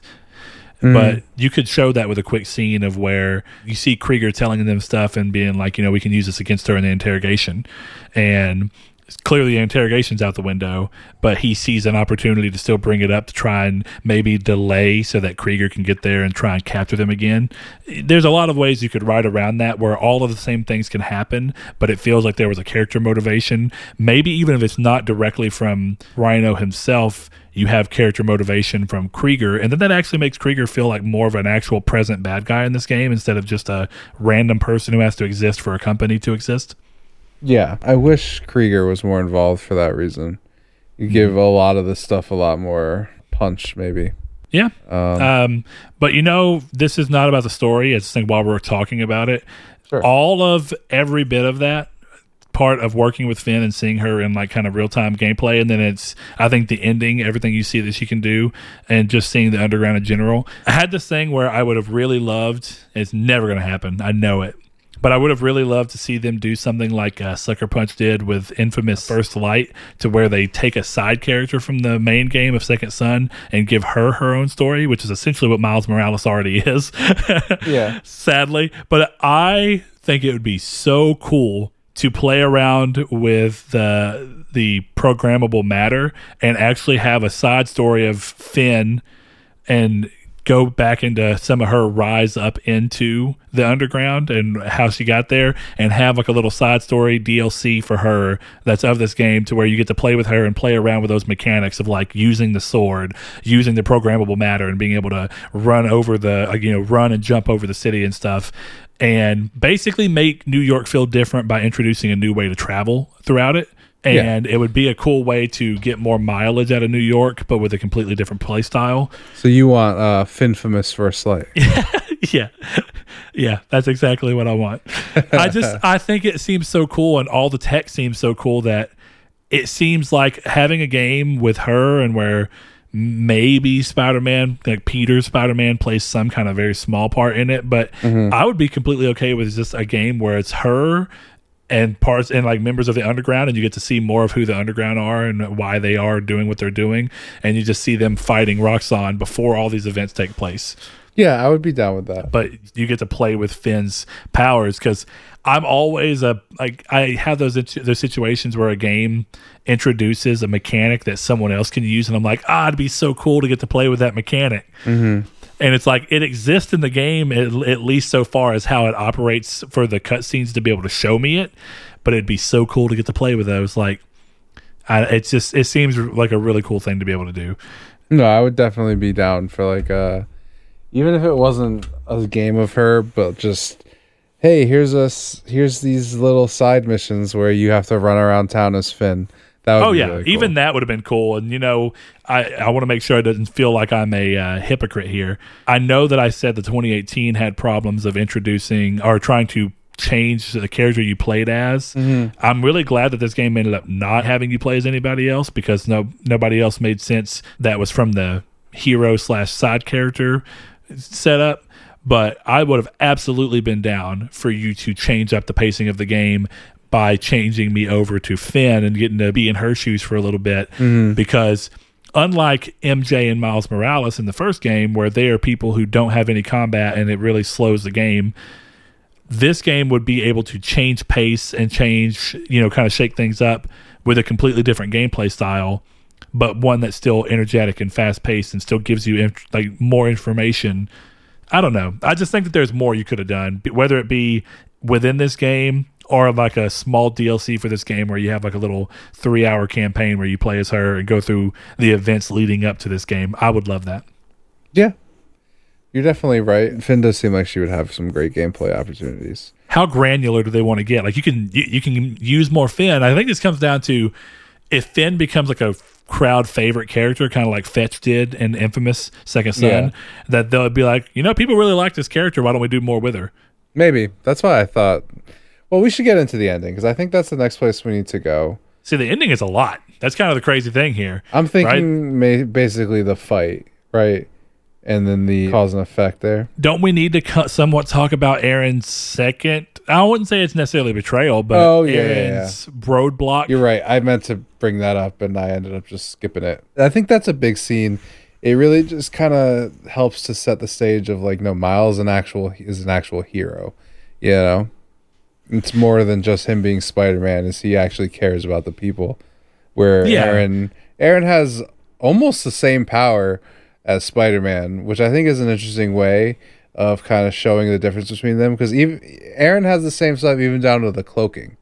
He just doesn't have the stickiness and the uh, reactions. yeah, even if it's through different means, he has like some kind of electrical abilities and the hollow abilities where he can pull out other versions of himself. So his tech is a lot like your gadgets. Mm-hmm. The cloaking tech. the in any good story, there's always a foil for any given character, and I think that realistically, Aaron slash Prowler is that foil. He's someone who's so similar to Miles in so many ways, but at the end of the day, there's that one difference about each of those characters that make them do things differently based off of what they would normally do. So Miles doesn't follow his gut in a lot of ways and takes Aaron's bad advice about not telling Phin that he's Spider Man. And then in the long run, Aaron goes against the way he would normally act in changing and ultimately ending up coming to Miles' side and giving up Roxanne, even at the cost of his own well being. And I like that. Even though I think Uncle Aaron is ultimately in this game, uh, he's not that big of a character in this game. I think his use in the in this story is phenomenal. I agree with that. I think he he does really well there. Plus, that was a cool fight. I mean, It was that was a really good fight. I wanted more boss fights from this game, and I think that's what it comes down to. Like, again, whether it was in side content or in the main story, at least we got a couple in the main story. Yeah. I don't know. I personally don't have too much else to say about that scene. It's definitely important to the story, but I think it it just helps to lead in and really set on the nose the differences between them and how heroic uh, Miles is. Yeah. But I think from there we go right into oh shit, Phin is uh, going to blow up the entire town if she doesn't stop. oh yeah, I found a little contrived. You know, we're complaining a lot about this game that we really liked, but I, I didn't love the like, oh, Krieger has shifted a bunch of numbers and now it's gonna vaporize the world. Um, that to me felt a little convenient. I think to me, blowing up Roxxon is enough to be like, you gotta stop. Like, blowing Yeah. up an entire plaza is enough. So I didn't really feel like they had to raise the stakes there. Unless you'd had that's the thing I would have been interesting if before they get captured and they're down there, if Miles had been like, Yeah, I'll help you. We'll blow this up. We just gotta make sure that no one's there. And then because he wants to help Phin and he sees her as a, a perfect moral person, and then he realizes this and has to stop her, and then you have the same arc. I guess it would have made more sense that the clickety doos got the numbers up, and now it's going to blow up the, the whole city. But until then, I thought it was kind of just why. it's a hard thing to navigate because what you were just talking about, where Miles would like maybe agree to help her. I think that the problem that it introduces is that it goes against the Miles that we've seen the whole game, where uh, ex- uh, with the exception of when he takes advice from Uncle Aaron, he's a pretty moral, altruistic person, and you understand the way he's going to respond to something because he has values that he got from his father. And the only time, and it's what makes again Uncle Aaron such a great foil, the only time he goes against those values is when it's in the pursuit of listening to his uncle's ill-fated advice. And that's why that scene with Aaron is so strong because it's Miles saying that, like, you know, I know it's best for me, and I'm, I'm confident now. I don't need you in the same way that you think I do, and I think that leads into all the ending stuff where I think if Miles had ever 100% said, like, not only do I understand why you're doing what you're doing, I'm also thinking that it's okay. I don't know that it would have felt right to who Miles is as a character. Yeah. But by naturally saying, oh, you, you can't do this because it's going to blow everything up, you're right. It just, you know, there's that feeling of you got to up the stakes a little bit to make it kind of live with. And you don't want it to be in the shadow of the 2018 game, which had a very strong ending Yeah, it did. so you run into this situation of like, well, you want the stakes to be just high enough to make sense, and you want it to. You, you also notice it was all localized. It can't be that it's going to blow up half of New York or any of that. It's it's, it's got to be Harlem. It's got to specifically be Miles's home, and basically just that. It's a mixture. Like I said, I think it's one of those things where because we're looking back on it, it's it's almost fine in the moment. You almost don't really think about it, but if you stop to think about it for any real amount of time, you'd be like, "That was way too convenient." Yeah, no, you're right. How did you feel about the resolution to it? And we should mention that I find it interesting that the, all the PlayStation teasers were the straight up end of the game. yeah. You know, I think the final bit of it all, I really liked the fight with Phin. It felt very dynamic and interesting, and I love that aspect of it. She brought a lot of mm-hmm. stuff to the table. I really liked that if you knocked her out of a window or you got knocked out of a window, she pulled you back. It was like, no, we're finishing the fight. yeah. Yeah, I like that there wasn't random borders to keep that from happening. Yeah. Instead, there was a state of like, oh, if it happens, we're going to make it fit narratively. yeah. Yeah, I like that too. But I think going through all of that, you know what I was it was a mixture of I thought it was really cool. I thought it made sense. At this point you've seen this friendship strained. Uh, again, I think that if Phin would have been built up a little bit more, it would have landed a little more home. But you understand that it's a strained friendship and you're seeing these two things go out and I think you're also seeing kind of what The Last of Us 2 was wanting to do, and where you see uh-huh. someone lose their mental faculty and like their actual true sense of morality because of essentially revenge and grief. I actually think that this game touches on that in a decently strong way. I, again, mm-hmm. could have been better if you cared more about who Phin was than the game actually ends up, I think, ultimately landing. But what I thought was really dumb is that they tried pulling Simon Krieger in in the weirdest way into the end, where he's like over the intercom being like, Oh, yeah. hey, don't worry about us. Uh, we can afford the whole plaza. We got great insurance. Also, hell, if you blow up all of uh, Harlem, uh, we're we're good because um, it makes us look like we're the victims. I'm not saying that that's not true. It just goes to show to me that they felt like, oh, well, it's the end of the game, and we we don't have Simon Krieger anywhere. Yeah. Like, I know what we can do. It's kind of like we got to make him seem even worse. I'm like, I get it. He's a villain. He's the bad guy. Thank you. Yeah, I didn't need that. But I think the rest of it, you know, I love the uh, very, very true to Spider Man, also just very true to good superhero moment where he's broken and beaten. And I actually think one of the strongest scenes, there's two really strong lines from each character in, in different moments at the end that I think are really strong anyway. And I really wish that I felt a little more strongly towards Phin because it would have made it even more beautiful. But. Mm-hmm. when they're falling from the building and she kind of realizes what's going on and she kind of has that very faint like i'm sorry yes. and then miles kind of spins around to take the brunt of the fall and he, he's like it's okay. Yep. And then he hits the ground. I was like man that's actually a pretty strong line. Yeah i like that part. It says a lot about miles and it says a good bit about phin. And then the scene leading up to that, all of that, like him standing up, Phin still over there, because you think Phin's not actually super, he is. So I, I, mm-hmm. I, like that. Like he gets up quicker than her, and even though he's broken and beaten, he's crawling underneath, and then he gets to the reactor, and even though he pulls that first bit, he pushes further, even though he knows that like he can't really take it. It's a very Spider-Man moment in the way that you want. It's like yes, absolutely. even though you know exactly what's happening and you know the outcome in the long run, it's just so damn compelling because you're like, that's yeah, that's the Spider Man that I know. Even though this isn't Peter Parker, this is Miles. This is the attitude of what makes a Spider Man. This is a Spider Man story, even if it's not Spider Man who's telling it. Yeah, it's uh, man, that was really cool. And then I mm-hmm. like how the game had been building up to the fact that he can't hold that energy. He always has to find some way to let it go. But all the other reactors are small, so it wasn't a big deal. Yeah. But I like that this was like he has all that energy. He's got to do something. And I gotta say, I think Phin's redemption mostly works. If it's one of those things where I wonder, given the capabilities of those things, if she could have figured out another way. You know, maybe, but I think it felt good to give her to like his, you know, that brief "I'm sorry."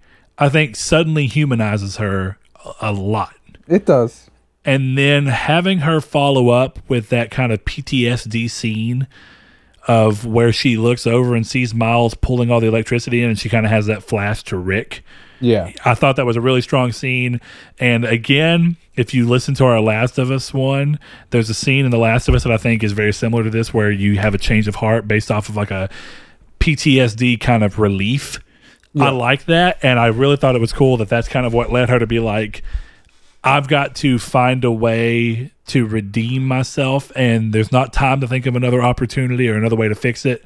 I know a way that will surefire work, even if it means the end of me. And I liked that they had that, and Miles being kind of like can't hold it in and being held by her, and her going up in the air, and that very the, the other strong line was from her where she's like, you know, just let go, just let go, and then closes her eyes. It's just it, I think the ending works really well.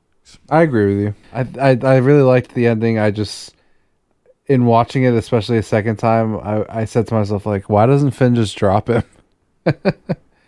you know. But she's only gone so high. And she drops him. She risks him blowing up and letting the explosion go toward, and then yeah. she's still going to probably be in the blast zone. You know, I mean, there's, no, there's definitely reasons. it was just me when I was watching it. I'm like, ah, oh, there must be, there must have been a way for her to get out of it and part of it is like it's a comic book, right? So I'm assuming she's not dead. oh, trust me.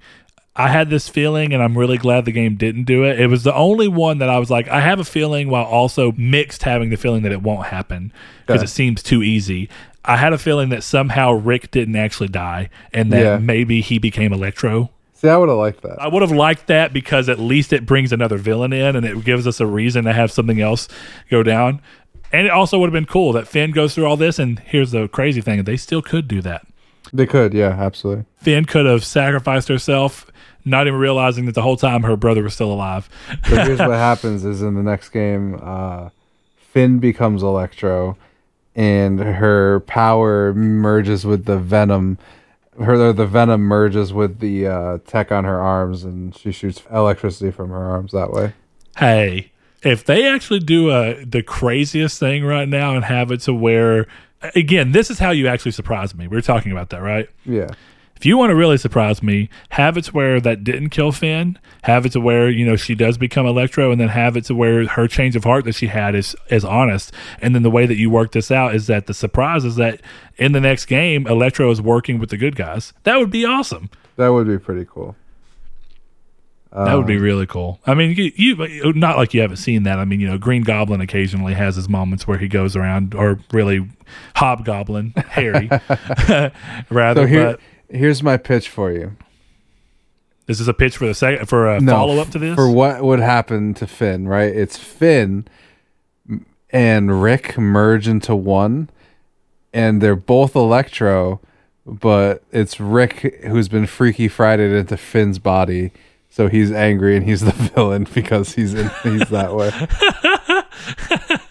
Oh, that'd be I think I've interesting.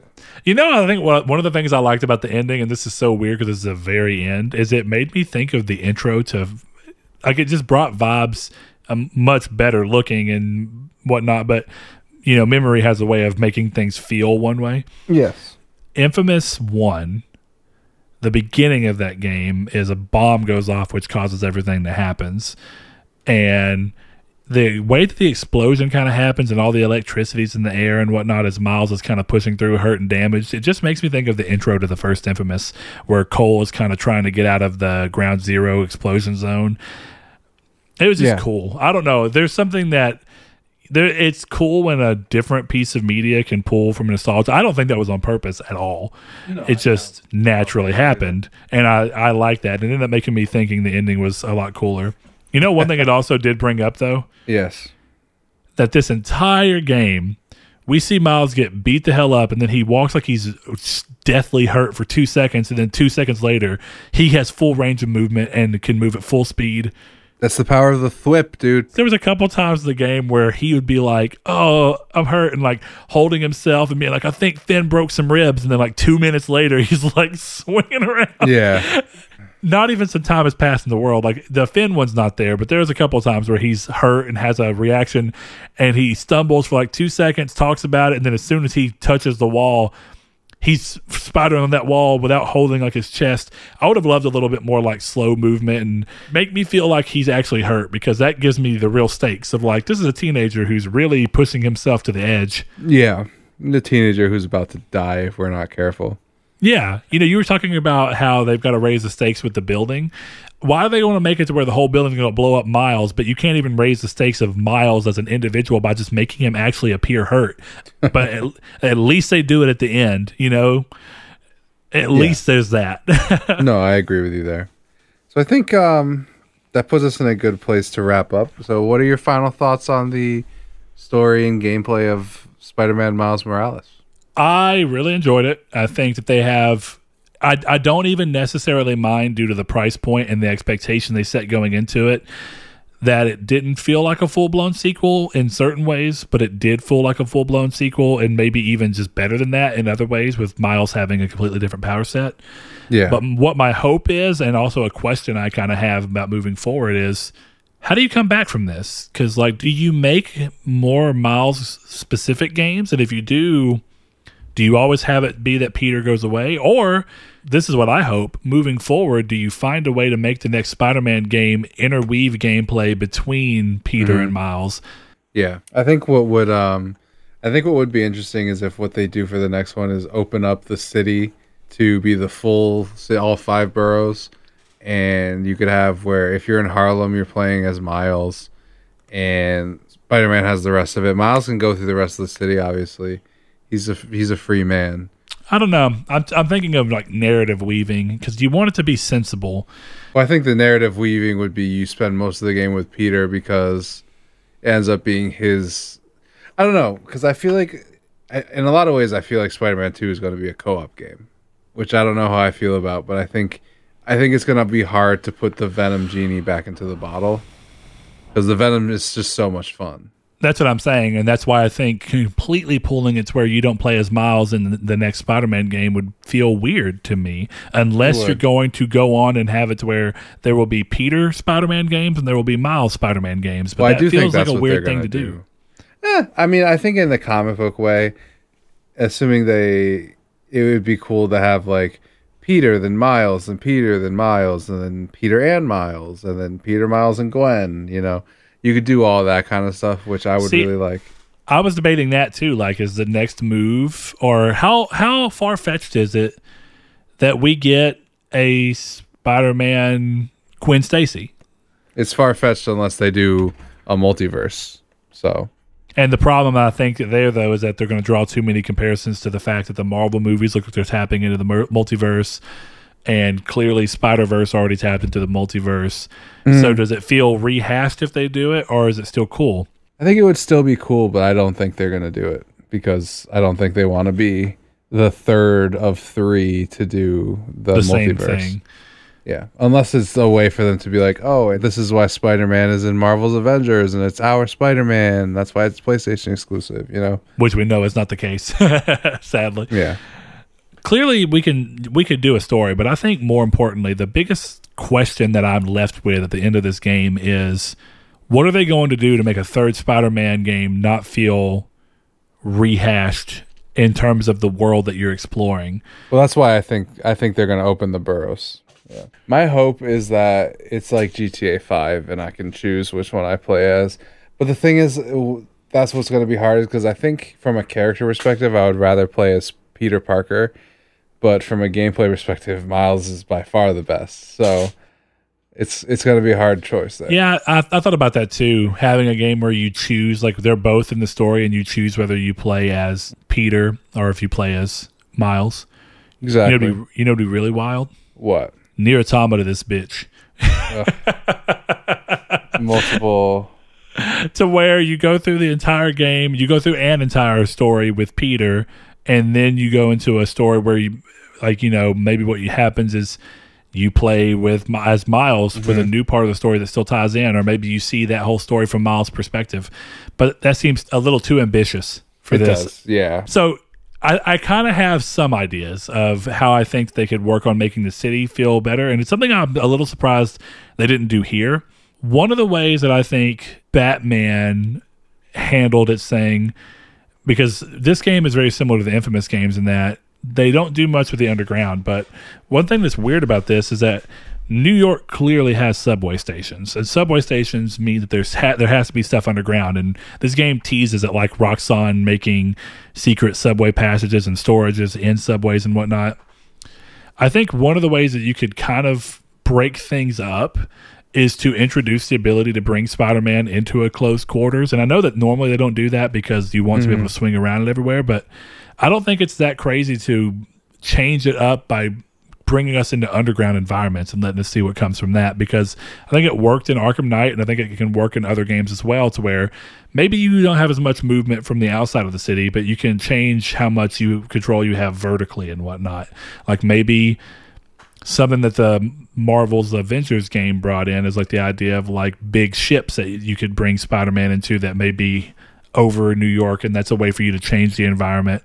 But if they were going to maybe introduce the multiverse, then you could do uh, what another game did, which I don't know if you played it. Did you ever hear or see Spider-Man Shattered Dimensions? Yes. So that game introduced the, the system to where the way they changed it up, even though it wasn't an open world, is to have four very different worlds that you go between for each of the four different Spider-Man. And I would personally love to see what it would be like to go into 2099 and be able to swing around a world that's New York in 2099. Won't Yeah, happen. no. I seem it seems unlikely. I would play that though. Yeah, I think that's all for me. So unless you have anything else you'd like to say about Spider-Man Miles Morales, Brett, I think you sh- we can get ourselves out of here. Yeah, no, that's it. I mean, I enjoyed it, so I hope everyone else enjoys it. I hope Yes. if you're playing it on PS4, it's not giving you any problems, and seems like it hasn't from everyone I've talked to about it. So, Yeah, and if you're playing on PS5, don't let it break your console and get your platinums. I think that yeah, that's about that about does it for this week's episode of Triangle Squared uh, spoiler chats. Me and you, Brett, we decided that next month we'll put out an episode on a game you really like and a game that I have been boycotting since it released, uh, Nier Automata. yeah, So if you guys want to take the opportunity to play that throughout the next month, then you have quite a bit of time to play it and go through it.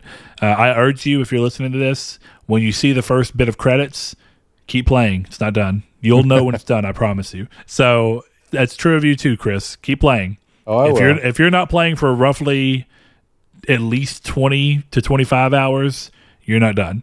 So there's that. But it, it'll be really interesting to see you come to that because Chris's boycotting was over the trophy system in the game. yes, it was. I voted with my wallet. We'll save that for the main episode. So We will. Well, guys, thank you for joining us. Hope you're still enjoying this new series, and it is new, the spoiler chat series. So your feedback, I think, is more important now to us than ever. If there's something that you like that we're doing, please let us know so that we can continue to do that or refine it. And if there's something that you wish we would do better, or think we could do better, or that we're not doing at all, please let us know. It helps shape the show to be something that you enjoy listening to, and, uh, and of course that we may enjoy making even more. So feedback is always good. We are part of if you're not familiar for some reason you're just hopping in now a playstation weekly podcast or i am. Me and my buddy saul are the hosts for that. We come out every monday at uh, 10 a.m pst and 12 p.m cst where we talk about playstation all the news going on. You can find us there and listen to that. Uh, if you want to keep listening to this show this will be a once a month show with the occasional bonus episode like this one is. So please continue to follow that and lastly, if you want to support the show and us with more than just your time, which we are always grateful for, you can head over to patreon.com slash nartech and get episodes of this show early, as well as Midweek Matinee, our weekly movie podcast early, that you can find every Wednesday. And of course, you could just support us and help us keep this show afloat. So head over to patreon.com slash nartech and consider becoming a patron. Lastly, we always support our patrons or shout them out rather for their support.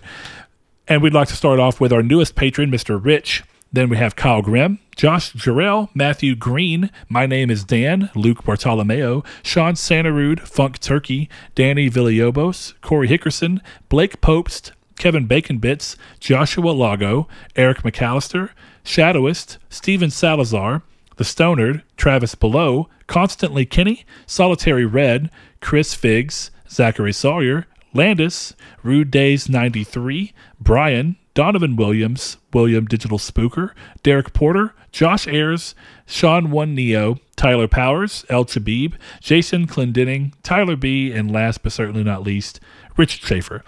Thank you all so much for your ongoing support, and we hope you are doing well. Thanks.